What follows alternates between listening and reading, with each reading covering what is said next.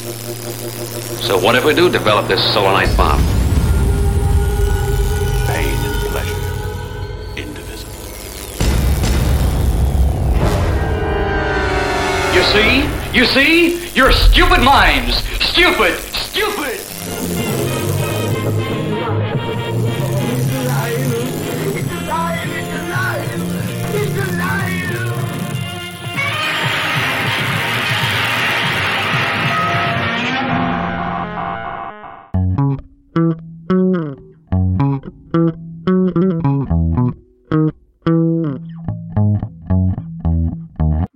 Dobry, dobry wieczór. Słuchacie audycji Kocham Dziwne Kino.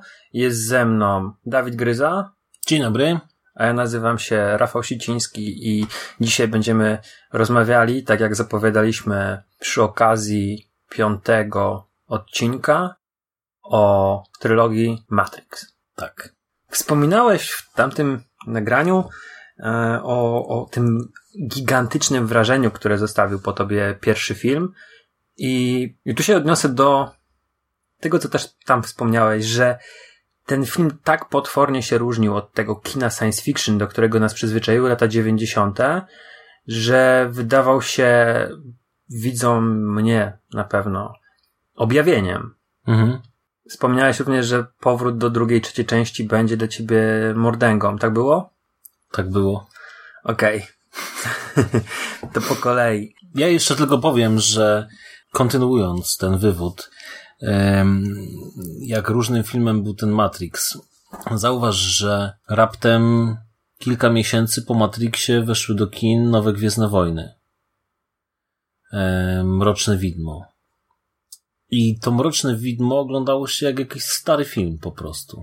Wówczas. Ja takie miałem wrażenie. Jakbym oglądał powtórkę z Gwiezdnych Wojen, tylko że o ile Gwiezdne Wojny oryginalne z lat 70.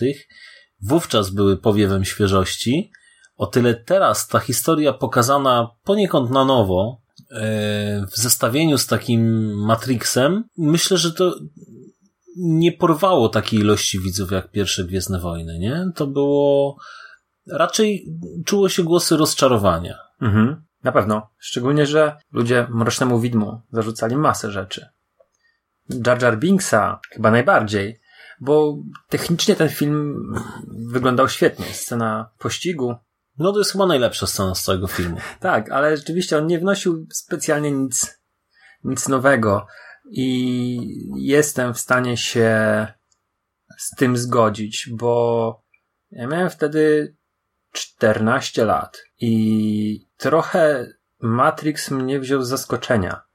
Mm, To były czasy, kiedy ja jeszcze nie kupowałem magazynu film. Mm, Moje życie kinomana to było ograniczone tym, na co mnie e, mama zabierze do kina. Ewentualnie szedłem z kuzynem, no, tak poszedłem na przykład na miasteczko South Park, na co rodzice nie poszli, no nie, nasi ale to ra- raczej, raczej ograniczało się do, do wyjścia do kina mm, z rodzicami, kaset VHS, a nie miałem za bardzo pojęcia o nowościach. Jak one wchodziły do kin, to dla mnie film był zagadką. Może gdzieś tam w prasie tej lokalnej jakaś wzmianka była takim skrót, z krótkim opisem filmu, ale jeżeli o tyle wiedziałem, co na VHS-ach jest, bo brałem pudełka do ręki, oglądałem obsadę, oglądałem, e, czytałem opis. Zwiastuny były przed filmem. Tak, były te zwiastuny przed filmem, a, a gdzieś to ten Matrix uderzył z zaskoczenia i to była petarda. Nie wiem, czy nie jest to jeden z najczęściej oglądanych przeze mnie filmów, bo zaraz jak tylko VHS się pojawił, to ja już tego VHS-a miałem na premierę i oglądałem go w kółko, w kółko, w kółko, a jak pamiętasz e, ten film, który nagrałem w tamtym okresie, to on miał muzykę z Matrixa. Ten film zrobił wrażenie na każdym polu i ta muzyka też zażynałem kasetę z soundtrackiem. Muzyka jest dobra nawet w drugiej części. Mhm. Być może nawet w trzeciej, chociaż w trzeciej jej najmniej słyszałem. Ale, ale dwójka, dwójka. No jeszcze o jedynce, może o jedynce. Mhm. To jest film, to jest film bardzo skromny, wbrew pozorom. To jest film wyprodukowany za 63 miliony dolarów, co oczywiście, no, pod koniec lat 90. było już jakąś tam kwotą, ale bez przesady, tak? Y, prawdziwe kłamstwa starsze o 5 lat kosztowały ponad 100 milionów dolarów. I jak go teraz się oglądało, to faktycznie on jest dość skromny, tak? Mamy tutaj Keanu Reevesa plus ekipę y, Morfeusza, mm, która tam liczy raptem 5 osób czy coś. E, agenta Smitha z kilkoma też jakimiś tam agentami. I tak naprawdę cała reszta to są jakieś tam epizody, tak? Jakaś Statyści. statyści no. Wyrocznia. Wyrocznia, no okej. Okay. Scena z wyroczniem jest jeszcze taką, powiedzmy, no, sceną w zatłoczonym pokoju, tak? Bo tam kilka tych dzieciaków czeka na, na swoją wizytę. Eee, a, a tak, to są raczej takie, ten film jest dość skromny, myślę. Ale w tym właśnie tkwi jego siła. Bo w drugiej części wprowadzani są nowi bohaterowie, nowe wątki, to wszystko się rozrasta. Okazuje się, że takich ekip jak Morfeusza to jest pełno. I to tak jakbyś, wiesz, no 40% wódkę jeszcze rozcieńczył, zamiast ją wzmocnić, to takie, takie pierwsze, pierwsze wrażenia. Wracamy do jedynki. Z tym, że ten film jest skromny, to ja rozumiem, zgodzę się, że obsady jest mało, ale są sceny, które zrobiły i to nie są skromne sceny. No nie. Scena no. strzelaniny w holu to ciężko nazwać skromną sceną. To może nie jest tak krwawa jak strzelanina w dzikiej bandzie, ale ona robi takie wrażenie. Nie no, razem oczywiście, no wiesz, no plus tam te wszystkie wybuchy i, yy, i, i w ogóle zastosowanie nowych technik, tak? Yy, tak jak ten, yy, to się nazywało Bullet Time, Mhm. gdzie oglądamy jakby dookoła danej, jak to powiedzieć? ładnie? Zatrzymanej klatki. Zatrzymanej klatki, tak, dookoła ją oglądamy, tak? Wszystko, co się dookoła dzieje. I tego wcześniej nikt nie robił. Więc, no nie, no, on, chodziło mi właśnie, że on jest skromny pod względem obsady, pod względem, yy, no może nawet samej treści, że, że to, to jest taka trochę do ogarnięcia fabuła, Mhm. nie? A później w tych kolejnych częściach zaczynałem ją niepotrzebnie komplikować, niepotrzebnie dorzucać. Znaczy, ja wiem, że to po prostu trzeba było coś nakręcić, tak? Pierwszy film zarobił niesamowite pieniądze. To był jeden z najlepiej zarabiających filmów wówczas. Zarobił e, 463,5 miliona dolarów, czyli o 400 milionów więcej niż kosztował. To, to na pewno miało znaczenie, szczególnie 20 lat temu. I wcale się nie dziwię, że część druga była jeszcze większym sukcesem, bo po tej pierwszej ludzie byli tak głodni tego, co zobaczyli, że powiedzieli, kurde, dwójka to idę, nie? Mhm. Do kina. I tak było. Drugi kosztował już dwa razy tyle, bo z, i tutaj mam takie różne trochę szacunki, ale 127 milionów dolarów. Możliwe, że te kolejne tam 20 parę to poszło na jakieś reklamy jeszcze dodatkowe. Ale zarobił prawie 750 milionów, czyli Czyli też masę, no. Ale najgorsza frekwencja yy, trzeciej części świadczy chyba o tym, że ludzie się trochę zawiedli tą dwójką. Bo trzecia część, chociaż dalej zarobiła ponad 400 milionów, to jednak yy, no, mniej niż pierwsza część, a kosztowała dwa razy tyle. Mhm. No tutaj te koszty mogły być troszkę zredukowane, bo tą dwójkę z trójką kręcono razem. E, To, to też był taki zabieg, e, no chyba dość rzadko spotykany wówczas. E, I przecież te filmy dzieli raptem kilka miesięcy, jeżeli chodzi o premierę. One w tym samym roku miały premierę. Mm, Więc tam myślę, że sporo rzeczy to po prostu było no, za jednym zamachem kręcona. Mm, Ale nie leży mi to, co zaproponowali twórcy w drugiej trzeciej części. Po prostu to do mnie jakoś. Dobra, to skupmy się na chwilę na, na fabule pierwszej części i co jest jej najmocniejszym elementem. Czy jest to historia, świat wykreowany, przedstawiony, czy bohaterowie? Bo wiadomo, że dla bohaterów bardzo często wracamy na filmy, dlatego sequele, na przykład Szybkich Wściekłych, powstają kolejne i kolejne, bo my chcemy oglądać rodzinę Toretto, e, a niekoniecznie wracamy dla fabuł. Czy może właśnie te efekty specjalne, których, które zaproponowali mm, wtedy bracia Wachowscy, teraz już siostry Wachowskie. To jest też temat na film. E, Wiesz co, ja myślę, że wypadkowa tego wszystkiego. Em, Ten film też idealnie trafił w czas, tak samo jak Joker, o którym rozmawialiśmy dwa tygodnie temu. Jasne, bohaterowie są bardzo fajni. E, Keanu Reeves y, troszkę tak tutaj podobny do e, wspominanego e, przez nas wcześniej Johna Mnemonika. Zresztą chyba aktor miał całkiem fajną passę w latach 90. em, i zagrał w kilku ciekawych filmach. Lawrence Fishburne to dla mnie był aktor znany e, po raz pierwszy i, i, i tak e, sugestywnie mm, zapamiętałem go e, po roli w filmie Boys in the Hood, Mhm. ale występował też u Spike'a Lee, u Abla Ferrari w Król Nowego Jorku. To był taki aktor, no, dość często brany. Później już y, zdarzały mu się mm, w drugiej połowie, chociaż może nawet jeszcze w pierwszej, e, główne role w filmach. No i tutaj właśnie fajnie, myślę, że obsadowo bardzo fajnie dobrany jest. E, Karian Moss była trochę takim objawieniem, bo nigdy wcześniej nigdzie nie widziałem, albo przynajmniej jej nie kojarzyłem. Mm, Także tu się bardzo fajnie sprawdziła.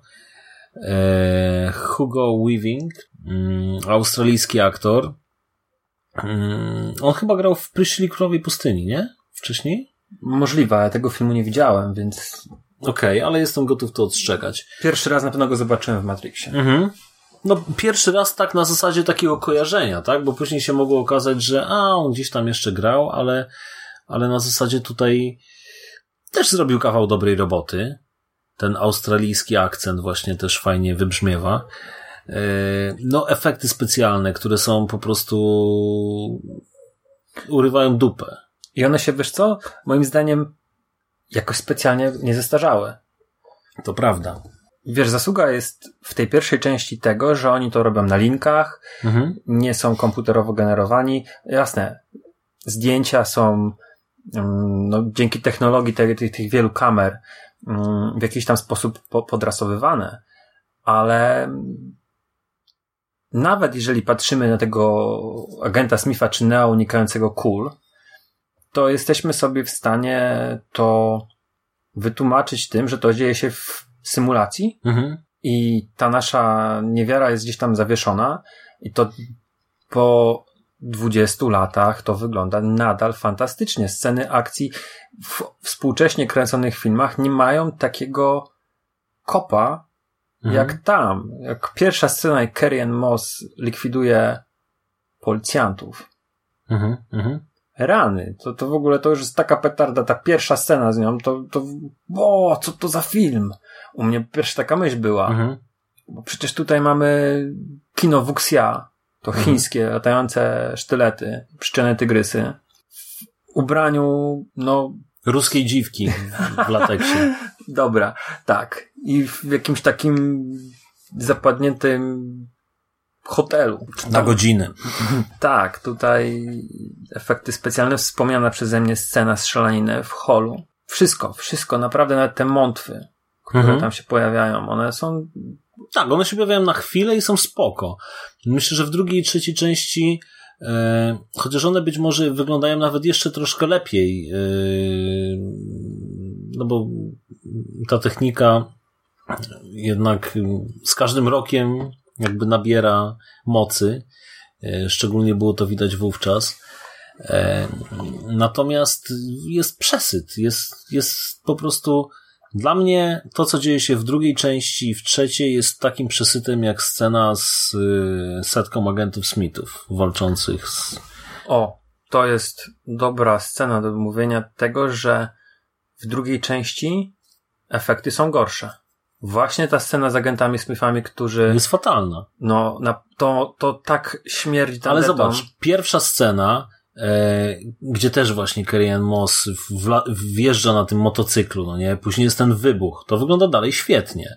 E, scena na autostradzie, No to, to, to jest perła nadal. bardzo, bardzo dobra scena jest, I nie? to nadal, A ci agenci Smithowie to była tak po prostu niepotrzebna scena temu filmowi. I jeszcze właśnie to filozofowanie tych bohaterów. Raz, że wyrocznia, dwa, że nie tylko wyrocznia, ale agent Smith filozofię, że jakiś przydupa z wyroczni też swoje filozofie. Po prostu z każdej strony, bo w pierwszej części to tak to trochę wyglądało z jednej strony jakby kosmici uwięzili e, wszystkich ziemian, czerpali z nich energię i dawali e, tym ludziom bateryjkom taki sen, którym był Matrix. I okej, okay, prosta sprawa, mhm. tak? Do tego Matrixa można wejść, jak się jest tam w ekipie Morfeusza i zna się sposoby na to. I to było też spoko czytelne, tak? Oni dotarli do tego Neo, wytłumaczyli mu sprawę, yy, mógł sobie poznać ten świat dzięki wyborze odpowiedniej pigułki i to było wszystko stosunkowo czytelne. Były trochę nachalne symboliki. Pokój 101, You are my personal Jesus, do Neo, ten co kupował od niego coś, jakieś dane. Mhm. Podążaj za białym królikiem. To mhm. była, na tamte czasy to nie było tego w filmach. Mhm. Zwróć uwagę, że mało filmów miało, odwoływało się do innych dzieł popkultury. Chociaż już coraz więcej zaczęło. Tak, ten postmodernizm jeszcze, jeszcze nie był w filmie tak widoczny. A tutaj jednak e, teraz, gdy już widz się opatrzył z tym mhm. i widział zdecydowanie no, więcej, to może go trochę to irytować, ale wtedy to było objawienie. Ja pamiętam, brałeś machinę i miałeś teksty na cztery strony, gdzie ludzie artykuł pisali interpretujący poszczególne sceny, w, znajdowali odniesienia. To były całe listy, gdzie y, scena po scenie była analizowane, do czego wachowcy się akurat tutaj mhm. odwoływali, y, skąd ta czcionka Matrixa i tak dalej, Wiesz, i tak dalej. chyba mam jeszcze ten artykuł z machiny? Tak? Mhm. E, akurat wiesz co, strzeliłem z tą machiną. To było pismo, które między innymi wtedy kupiłem i nie byłem pewien. Ale mam na pewno artykuł z machiny. A masz jeszcze ten wyświetlacz ekranu, bo kiedyś mieli wszyscy wyświet... wygaszacz ekranu, Wygasz... wygaszacz ekranu z znakami Matrixa. Nie, ale miałem kiedyś podobne okulary, jak y, Keanu Reeves nosi tutaj. Zresztą w ogóle była moda na takie, mm, bo przecież wcześniej były modne bardziej jakieś awiatory, jakieś -hmm. takie płaskie okulary, tak? A tutaj właśnie ten film wylansował też modę na trochę na taką stylówkę, tak? Bo, no już nie mówię o tych super okularach Morfeusza, które miały tylko noski, były zahaczane za nos sam, ale nawet te okulary Neo to były też takie, które były jakby dopasowane do, do głowy, do twarzy twojej, tak? Takie obłe. Mhm. Mm, I, i, I to też była swego rodzaju nowość i pamiętam taka moda. Mm, wówczas coraz częściej w użytku były telefony komórkowe, no już prawie każdy miał swój telefon komórkowy. No w 99 no nie przesadzajmy. No dobra, okej. Okay. Ale później rzeczywiście masa ludzi tego banana takiego rozsuwanego to, tak, to no, ten... obiekt, obiekt pożądania. Tak, to prawda. No tak, no może przesadziłem, że wówczas wszyscy mieli, ale, ale było to już takim dość, dość częstym y, widokiem ludzi rozmawiających przez komórkę. Mhm. I właśnie, i tam jeszcze są te telefony stacjonarne, z których oni gdzieś tam się w, zdzwaniają. zdzwaniają, żeby powrócić do, do tego, do tej rzeczywistości rzeczywistej.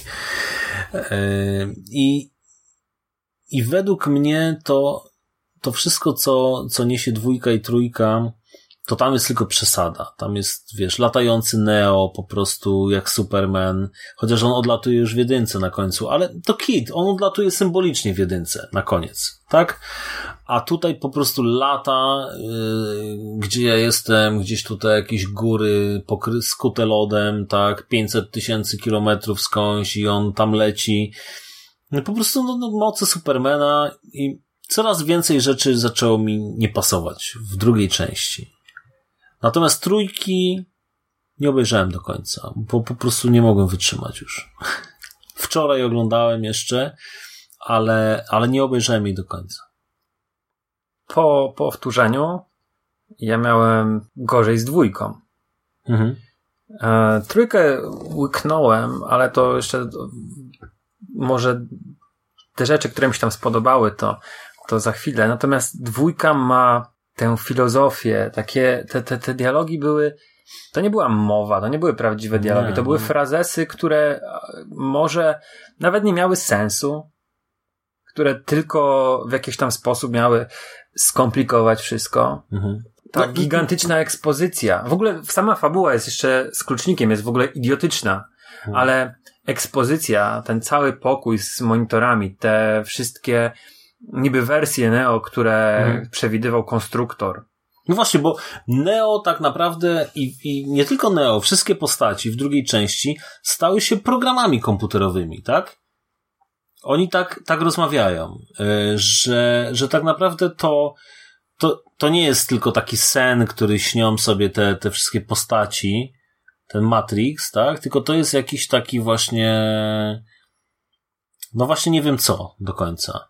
Trochę mi, trochę mi to przypominało film Tron, e, gdzie, gdzie postaci, które no, są powiedzmy mm, odtwarzane przez ludzi, są jakimiś, nie wiem, wirusami komputerowymi, programami, które się przesyłają, nie? Tylko, że, że tam, w tamtej stylistyce nie mam do tego większych pretensji, a w tym Matrixie ja miałem trochę inne wyobrażenie, inaczej odbierałem jedynkę i to, co oni z tą jedynką zrobili w drugiej części, to już jest coś, co mój, mój organizm zanegował, tak? I ja, ja jeszcze tylko powiem, już kończąc, e, powiem ci, że oglądając teraz tą drugą część, a oglądałem ją chyba tylko w kinie wówczas, kiedy ona weszła, scena po scenie przypominały mi się, że ja miałem wtedy chyba podobne odczucia bardzo, no nie? Że wiesz, no nie jestem w stanie jeden do jednego powiedzieć, czy tak, czy tak w zasadzie myślałem, ale były takie momenty, że już mi się nie chciało tego filmu oglądać, wiesz?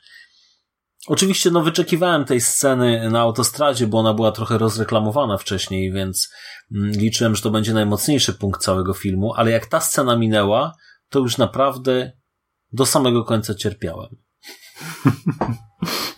Yy, po kolei. W 98 roku miał premierę taki film Alexa Projasa Dark City. Mhm. I oglądając go po Matrixie nie wiedziałem, że on jest starszy. I wiesz, pierwsza moja myśl, że to jest plagiat. Mhm. Okazało się, że ten film był starszy i wiesz, tak jak powiedziałeś, że są gdzieś kosmici, którzy wykorzystują ludzi, którzy sobie śpią czerpią z ich energię i ten świat może być przebudowywany w jakiś sposób, no to to są elementy trochę z Dark City. Też ten jeden bohater, który jest obudzony, ten główny bohater. Więc z miejsca, gdy dowiedziałem się, że to jednak jest starsze, to pokochałem wielką miłością Dark City. I w 2003 roku, jak poszedłem na pojechałem do Bałtyku na drugą część. Tutaj jeszcze po wizycie w kinie może nie byłem tak negatywnie nastawiony, ale już gdzieś tam podświadomie, mimo że byłem nastolatkiem, czułem, że coś jest kurwa nie tak, że to nie tak miało być. Już byłem nahypowany tym, wiesz, kupowałem film, miałem cały pokój w plakatach z tymi postaciami, bliźniacy na jednej ścianie, Morfeusz na drugiej. No po prostu Kijano w stanie na trzeciej, ruska dziwka w lateksie na piątej. jeszcze Chińczyk w tej swojej sutannie. Wiedziałem, jaka tam będzie obsada, że Monika Bellucci się pojawi. E, Gdzieś, gdzieś byłem zahypowany i jeszcze ta dwójka w kinie nie wywołała u mnie odruchów tych takich anty. Natomiast na trzecią część pojechałem, pamiętam, w piątek na premierę do Silver Screenu z moim kuzynem i jechałem do Łodzi z ludźmi z mojej klasy.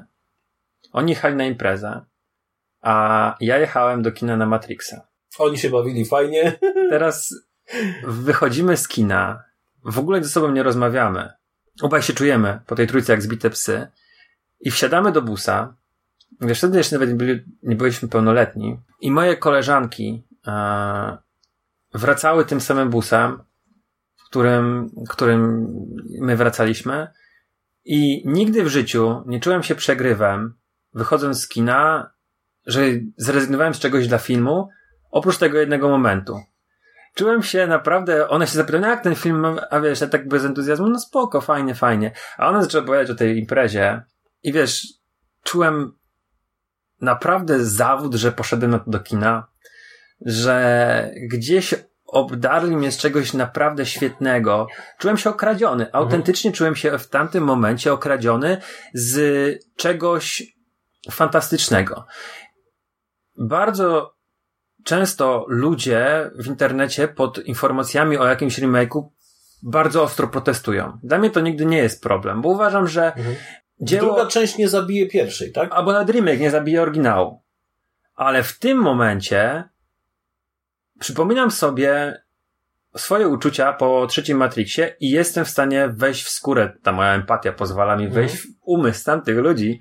E, ja wiem, że oni się tak czują, bo boją się, boją się tego, że gdzieś im to zepsuje całość i po trzeciej części 2000, to był chyba listopad 2003 rok, ja już do Matrixów nie wracałem. Mhm. Do, czasami leciał w telewizji, to wiadomo, przysiadłem, popatrzyłem trochę, ale tak jak trzeci film w, odparował ze mnie miłość do, do tej franczyzny, do tych, mm, do tych postaci. Wiesz, później wyszły gry Path of Neo, gdzie, gdzie można było się wcielić w, w, w Neo i, i odwalać na ekranie komputera dokładnie to samo, co Neo robił w filmie. I wiesz, nawet nie przez głowę nie zaświtała mi gdzieś tam myśl, nie przeszła, żeby wziąć i pograć w to. To, że są te 20 lat Matrixa, to był jakiś powód, żeby wrócić do tego. Mimo, że do, mówię, Matrixa przez, przez dwa lata, mówię, albo trzy, to oglądałem namiętnie, bardzo często i, i to był dla mnie najlepszy film świata może nawet w tamtym okresie. I cieszę się, że wróciłem, bo utwierdziłem się, że w przekonaniu, że ta moja miłość do tej jedynki miała rację bytu. Mhm. Dwójka jest obrzydliwa. Obrzydliwa jest wypaczeniem wielu mm, fajnych rzeczy, które były w, w pierwszej części. Trójka o dziwo mi się podobała tym razem, ale to dlatego, że jestem trochę już bardziej obeznanym widzem i widziałem tutaj inspiracje bardzo mocne japońską mangą i anime, bo ten film, ta wa- wielka walka o Syjon, to są te gigantyczne mechy, mm, strzelające po prostu tonami pocisków. Mm, ta wizja tego, tej, tej całej armii robotów, tych mąt, które wpadają pod tą kopułę i, i, i mordują mm, żołnierzy, obrońców Syjonu, ona, mimo że jest, e, no wybitnie wiemy, że to jest komputer, ale ona robi wrażenie i gdy już oderwałem swoje myśli w jakiś tam sposób po drugim filmie, że tamto to jest sakrum, a reszta to są po prostu dokrętki i one mi nie psują już tego, to ja się tym cieszyłem. Znowu walka Neo z agentem Smithem w tym deszczu. Mm, ona mi przypominała, nie wiem czy oglądałeś to anime, ty się pewnie podejrzewam nie załapałeś na popularność, ale Dragon Ball Mhm. gdzie tam też postaci miały tak potężną moc, że potrafiły latać i, i nawalać się w powietrzu. I to była dla mnie teraz, tak sobie popatrzyłem, że to było właśnie takie odwołanie się do tych anime, które miały tych super silnych bohaterów walczących tak uderzaniem, tą energię uwalniającą, że te, te krople deszczu się zatrzymywały. Natomiast sama symbolika tej walki gdzieś spuszcza na tą zasłonę milczenia, Mhm. bo nie jest to dobra rzecz. Yy, No, wspomniałeś tutaj o nawiązaniach do, do anime i myślę, że no, oczywiście one są jak najbardziej słuszne, bo przecież w międzyczasie mieliśmy jeszcze gdzieś Animatrix, Mhm. e, który był no, cyklem, tam, tam było kilka e, różnych anim- animacji. Tak? Różnych studiów. Różnych I technik. tak, ale no tam też Anime było, Właśnie było, anime. było bardzo taka ostatni lot, kurczę, teraz nie pamiętam jak się tak nazywa, powiedzmy, że e, mm, Orfeusza? mhm. Nie, nie pamiętam, nie będę teraz tego szukał, która była taką ultralistyczną animacją Mhm. i, i ta animacja wygląda lepiej niż ta walka agentów Smithów. No, całkiem możliwe. Em, ale przecież też kolejny film e, braci Wachowskich, bo wówczas chyba jeszcze byli braćmi, e, Speed Racer, tak? Mhm. To to też jest amerykańska anime chyba, albo e, amerykańska, przepraszam, japońska japońska kreskówka albo... Tak, tak. Tak, to tak? jest ekranizacja, przeniesienie aktorskie y, serialu animowanego i tam oni bardzo tymi efektami specjalnymi bardzo mocno mm, odwzorowali klimat i, i nawet sceny z serialu. Mhm. Ale klapa finansowa. Tym razem porażka, bo film kosztował 120 milionów, a zarobił 93. Mhm. Czyli no nie jakaś może sromotna, ale no nie zwrócił nawet kosztów y, realizacji. Mm, trochę lepiej im poszło wcześniej z V jak Vendetta.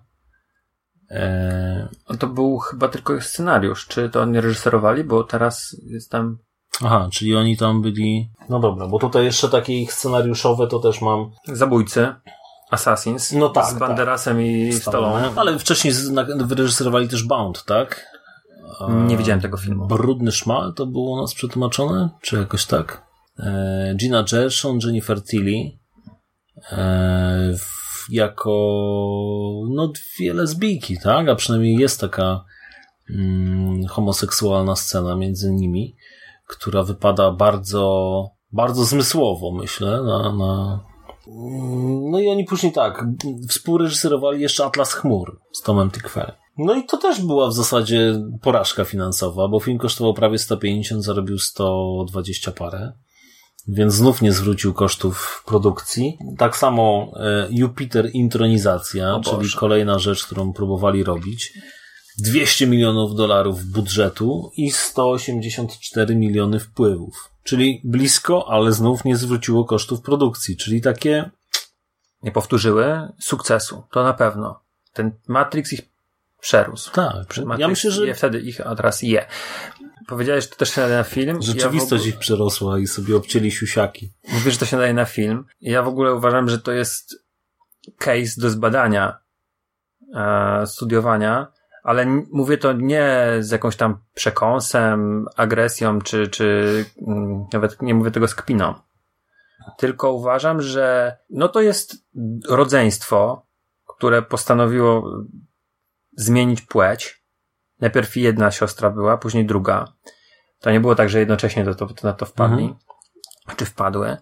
Y, Ja wierzę w bardzo w to, że one się czują kobietami dlatego to zrobiły, ale myślę, że gdzieś we mnie tkwi taka chęć poznania naukowych przyczyn, bo jednak to jest rodzeństwo. To, czyli może to, no, różnie się tłumaczy, tak, że duch w złym ciele, w co ja nie wierzę absolutnie, bo nie wierzę w istnienie duszy. A, e, więc jestem, jestem bardzo ciekawy i mam nadzieję, że oni będą, one będą na tyle kiedyś, e, nie powiem, że fair wobec widzów, ale na tyle poczują potrzebę e, Zarobienia dodatkowych pieniędzy, że wydadzą swoje autobiografie. nie, właśnie nie, no, nie, właśnie raczej bym zrobił to, e, widział w tym mm, nie chęć zarobienia pieniędzy, ale chęć wytłumaczenia tego, tego zjawiska, tego fenomenu. Ale Ale w fanaberii. Czy to fanaberii? No nie wiem, czy to jest Nie, ja fanaberia. wiem, ja się czepiam trzeba trochę. Być, trzeba być naprawdę zdesperowany, żeby sobie fiuta uciąć. Naprawdę, to, to, to ci ludzie muszą to naprawdę, ci mężczyźni muszą naprawdę czuć się kobietami, żeby sobie kutasa uciąć. No, ja sobie tego nie wyobrażam. E, no to więc wierzę, że wiesz, to, to wynika z prawdziwej potrzeby, a nie fanaberii. Mhm. Bo gdyby to było kiedyś w takim opowiadaniu Roberta Shackley'a, takiego mm, pisarza, który był popularny w latach 90., było takie opowiadanie, gdzie ludzie e, brali tabletkę i zmieniała im się następnego dnia płeć. Że po prostu narządy ro- rozrodcze się zamieniały i ci ludzie tracili świadomość, czy już byli na początku kobietami, czy mężczyznami, bo oni sobie ciągle łykali. Raz było małżeństwo A to był kobieta, B to był mężczyzna i następnego dnia nie byli odwrotnie i w pewnym momencie ci ludzie tracili tą swoją e, tą pierwotną płeć, a właściwie pojęcie swojej pierwotnej płci. A tutaj nie, tutaj muszę sobie tego, tego penisa uciąć. Ale wróćmy jeszcze, pozostawmy na chwilę Wachowskie w spokoju. Ich penisy nieistniejące. Już teraz nie. E, ja chciałbym Ci zwrócić uwagę na jedną scenę, która jest pod koniec drugiej części, na którą zwrócił mi uwagę mm, Michał Ochnik, którego znają słuchacze z konglomeratu podcastowego. E, on też prowadzi mistycyzm popkulturowy, taki fanpage na Facebooku. I on zwrócił mi uwagę na scenę, która jest dziwna i nie pasuje do wszystkiego innego, czyli momentu, kiedy Neo wyciąga rękę i zatrzymuje mątwy. Mhm. E, I tutaj Michał sugeruje, pozwolę sobie przeczytać, że Wachowskie przy tworzeniu pierwszego Matrixa miały wielką inspirację w książce Jeana Baudelaire, e, filozofa. Ta książka ma tytuł Symulkary i symulacja. Książka była obowiązkową lekturą dla obsady. E, nawet Keanu Reeves e, miał zakontraktowane, że musi ją przeczytać, a wiele cytatów z treści symulkarów zostało wplecione w dialogi filmu. Mm, Ta książka w wielkim uproszczeniu stawia tezę, że żyjemy w rzeczywistości, w której symulacje, kopie rzeczy, które istnieją naprawdę i symulkara, kopie rzeczy, które nie istnieją naprawdę, tak dalece zdominowały świat, że ciężko mówić o rzeczywistości w jakimkolwiek konwencjonalnym sensie. Filozof, pozwolę sobie mówić na niego Jean, bo to nazwisko jest bardzo ciężkie dla mnie do wymówienia, Mhm. nie lubił pierwszego filmu. Twierdził, że siostry nie zrozumiały przesłania jego książki. E, W świecie Matrixa bowiem symulacja rzeczywistości i prawdziwy świat są od siebie oddzielone tak wyraźnie, jak bardziej się tego nie da zrobić. Wyglądają inaczej, mają inną paletę kolorystyczną, Mhm. mm, wyraźną granicę między jednym i drugim. Gdyby Matrix naprawdę był w duchu jego twierdzeń, Neo i pozostali nigdy nie mieliby pojęcia, czy są aktualnie w Matrixie, czy w realnym świecie, bo obie rzeczywistości były nierozerwalnie ze sobą splecione. Mhm. I Wachowskie zaprosiły go do współpracy przy sequelach. On jednak odmówił, ale podczas rozmów oświadczył e, Wachowskim, że się film, mm, jemu się film nie podobał i powiedział, co mu nie pasowało. I ma, właśnie Michał sugeruje, że ta scena ma zakwestionować rzeczywistość Zionu. Że Mhm. to jest jeszcze jedna warstwa No bo tak, on tutaj Wytłumaczmy może, bo, bo trochę to zawiłe jest. Keanu Reeves w Matrixie potrafi dokonywać rzeczy nieziemskich, tak? Natomiast w realnym świecie, w którym jest tylko podłączony do, do, do tego Matrixa, yy, już traci te moce, tak? Jest po prostu zwykłym Człowiekiem. zwykłym człowiekiem. A tutaj jednak, uciekając przed mątwami, bo te mątwy rzekomo są w tym świecie rzeczywistym, potrafi je zatrzymać siłą woli. Tak? I o to chodzi, że to się wtedy zaciera. No okej, no jakkolwiek by swojemu mistrzowi nie były wierne, to, to mimo wszystko i tak y, no, wspólnie uważamy, że dwójka jest filmem nieudanym, a trójka ewentualnie broni się tylko bezpośrednimi nawiązana, nawiązaniami do, mm, do filmów anime japońskich. Ale nie tylko, bo wiesz, one są w trójce bardzo widoczne.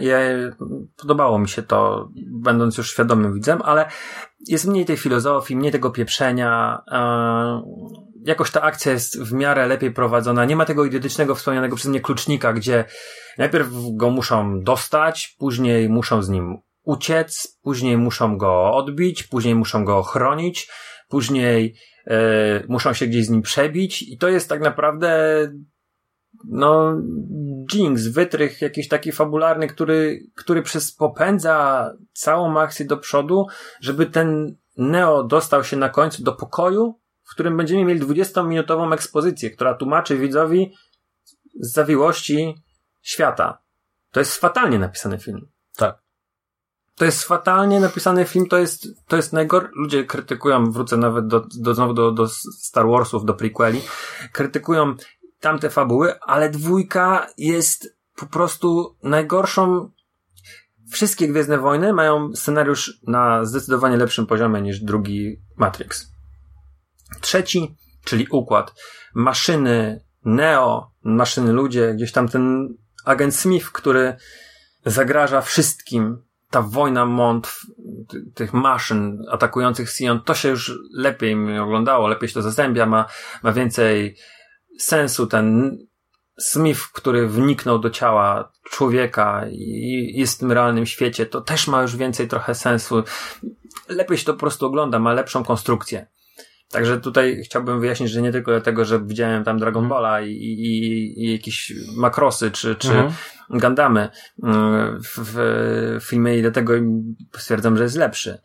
Ale też rozmawiamy to dlatego, że latem na kinie, w kinie podczas kina letniego roz, rozmawialiśmy, że ma powstać ta czwarta część, a teraz się okazuje, że jeszcze powstaje jeden film, że powstają dwa filmy ma- o Matrixie. Jeden to jest prequel, Mhm. e, a drugi to jest czwarta część z Keanu Reevesem, który no w końcówce mamy zasugerowane, że on jest tym zbawicielem, że jest tym Jezusem Sionu, ginie za, za ludzi, a jednak gdzieś tutaj ma może wrócić jego postać, a może kolejna inkarnacja, a może no właśnie, teraz jednak będziemy mieli do czynienia z tym wielkim objawieniem, że Matrix i Sion to jest jedna wielka symulacja.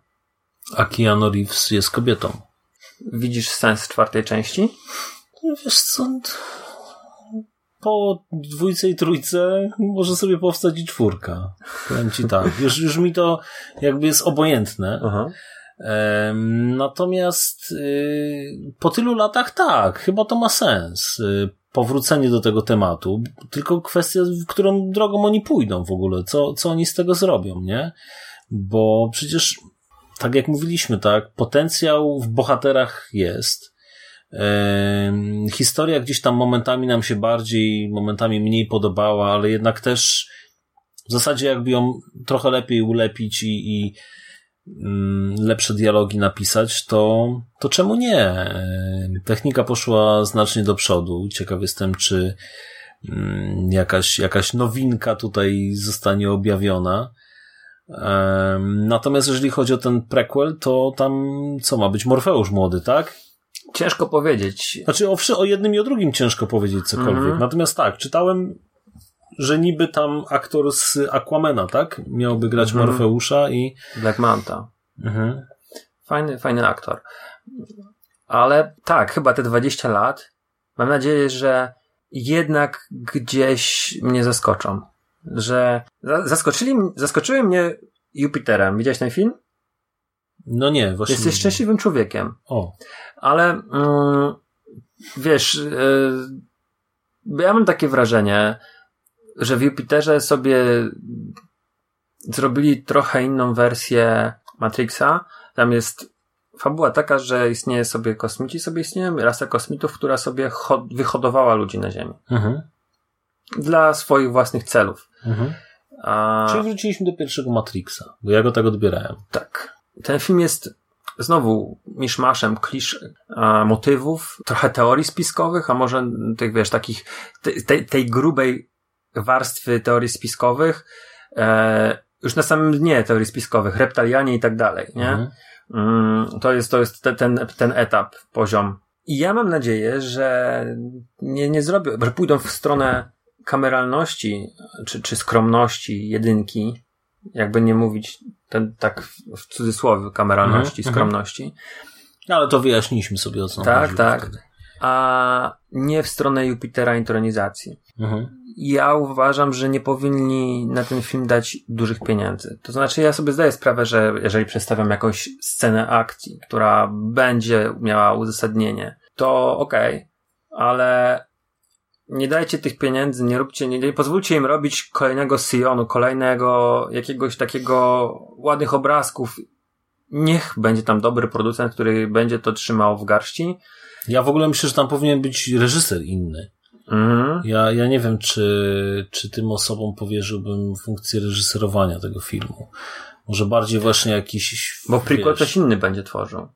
Tak? Tak, tak. Mhm. Prequel na pewno ktoś inny, a jedna z sióstr reżyseruje Matrixa Mhm. czwartego. Dobrze, no to co? Ja myślę, że chyba wyczerpaliśmy temat chwilowo Matrixa, co? Mhm. No, mam nadzieję, że ta czwarta część wyjdzie i będziemy jeszcze prowadzili audycję i Mhm. o niej sobie porozmawiamy, bo ja chcę wrócić do tego świata. Może nie jakoś bardzo jest to dla mnie pragnienie, ale Nie, no ja też jestem ciekaw. No mówię, w, myślę, że ten materiał ma potencjał Eee, może dobrze, że, że była taka długa przerwa nas dzieli od, od tamtych bądź co bądź sukcesów finansowych, tak? Bo przecież każda część mm, przynosiła wielokrotność y, budżetu. Mm, a mimo tego na przykład wtedy czwórki nie nakręcili, tak? Bo temat się wydawał zamknięty, no. Nie będę się oszukiwać. To, to, to zakończenie jest e, przynajmniej na, na tyle zrozumiałe i sugestywne, że no tak, ale 15 lat porażek finansowych przy każdej kolejnej produkcji e, pokazało nam, że jednak temat się nie wyczerpał, że dalej jest o czym opowiadać, co pokazywać. No i zobaczymy to być może już, no nie wiem, myślę, że za dwa lata, co? 2011, 2021? No. Pewnie tak. To dziękujemy Państwu za uwagę i do usłyszenia. Dzięki Dawid, do usłyszenia.